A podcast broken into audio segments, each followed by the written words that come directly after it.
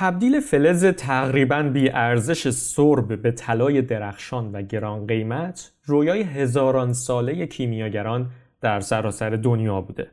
کیمیاگرها البته همیشه به خاطر این تلاش بی حاصلشون مورد تمسخر جامعه بودند اما واقعیت اینه که اونها چندان لایق این تمسخر نیستند. رویای کیمیاگرها در عمل دستیافتنیه و در واقع به لطف تکنولوژی های مدرن ما امروزه امکان فنی تولید طلا رو داریم. اون کیمیاگرها فقط چند قرن زودتر به دنیا آمده بودند. در اپیزود 61 پادکست مختصر و مفید درباره طلا و راه طولانی که طی کرده تا به دست ما برسه خواهید شنید و البته بهتون میگم که چطور می‌تونید سرب رو تبدیل به طلا کنید. من اردشیر طیبی هستم.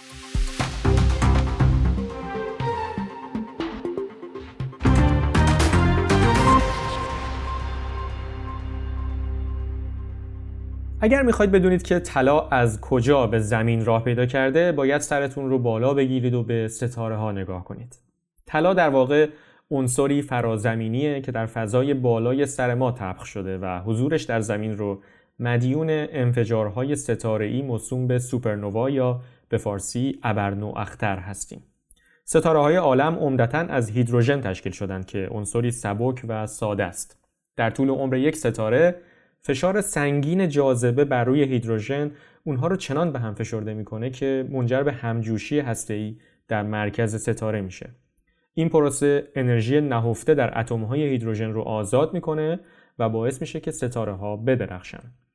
در طول میلیون ها سال این همجوشی هسته‌ای هیدروژن رو تبدیل به عناصری سنگینتر مثل هلیوم، کربن و اکسیژن می‌کنه و همین هم باعث سرعت گرفتن اون فعل و انفعالات میشه و در نهایت فلزهای آهن و نیکل تولید میشن.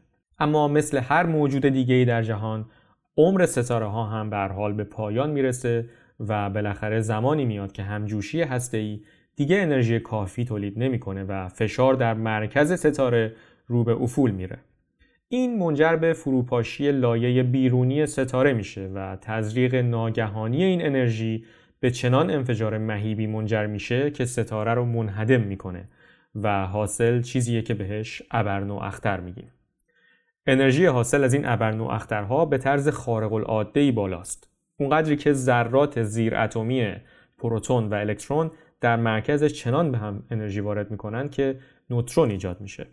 نوترون ها چون بار الکتریکی دفع کننده ندارن به سادگی توسط عناصر گروه آهن جذب میشن و آهن وقتی به قدر کافی این عناصر رو جذب کنه عناصر تازه ای رو تشکیل میده که ستاره ها در حالت عادی قادر به تولیدش نیستن از نقره گرفته تا طلا و از سرب تا اورانیوم.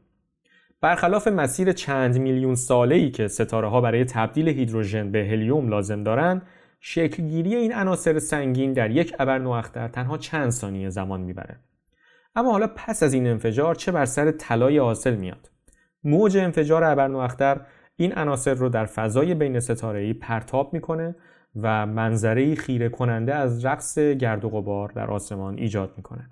این گرد و غبارها اگر فرصتی گیر بیارن متراکم میشن و ستاره ها و سیاره های تازه ای رو شکل میدن.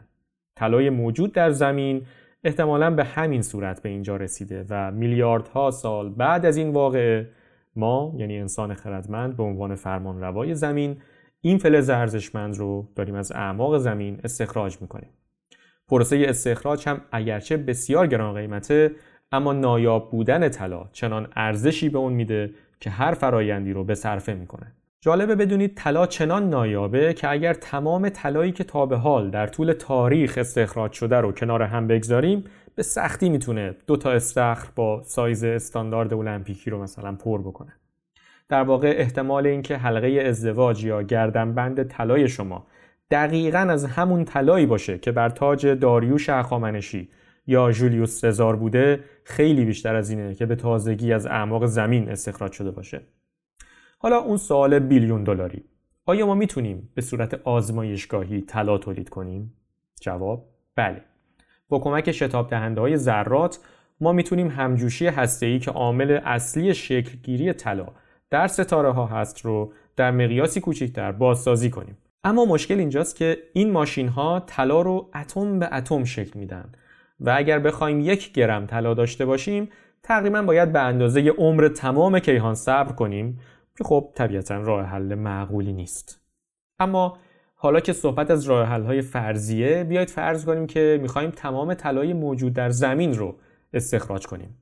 برای این کار لازم نیست که خیلی راه دوری بریم. تخمین زده میشه که اقیانوس های زمین بیش از 20 میلیون تن طلا رو در خودشون حل کردن. اما با این وجود انقدر غلظت طلا در آبهای اقیانوس ها پایینه که فعلا راه اقتصادی برای استخراج اون وجود نداره.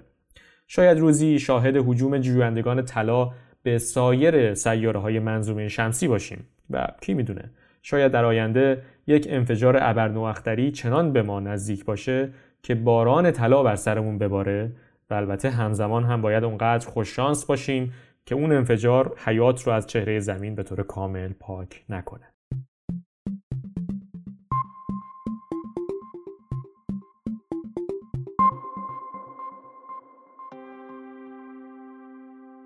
سپاس که شنونده پادکست مختصر و مفید هستید. آنچه که میشنیدید رو من از ارائه دیوید لانی در تد اد یاد گرفته بودم. لطفا اگر این پادکست رو دوست دارید اون رو به سایر دوستانتون هم توصیه کنید. این 61 امین اپیزود پادکست مختصر و مفید بود و من اردشیر طیبی هستم.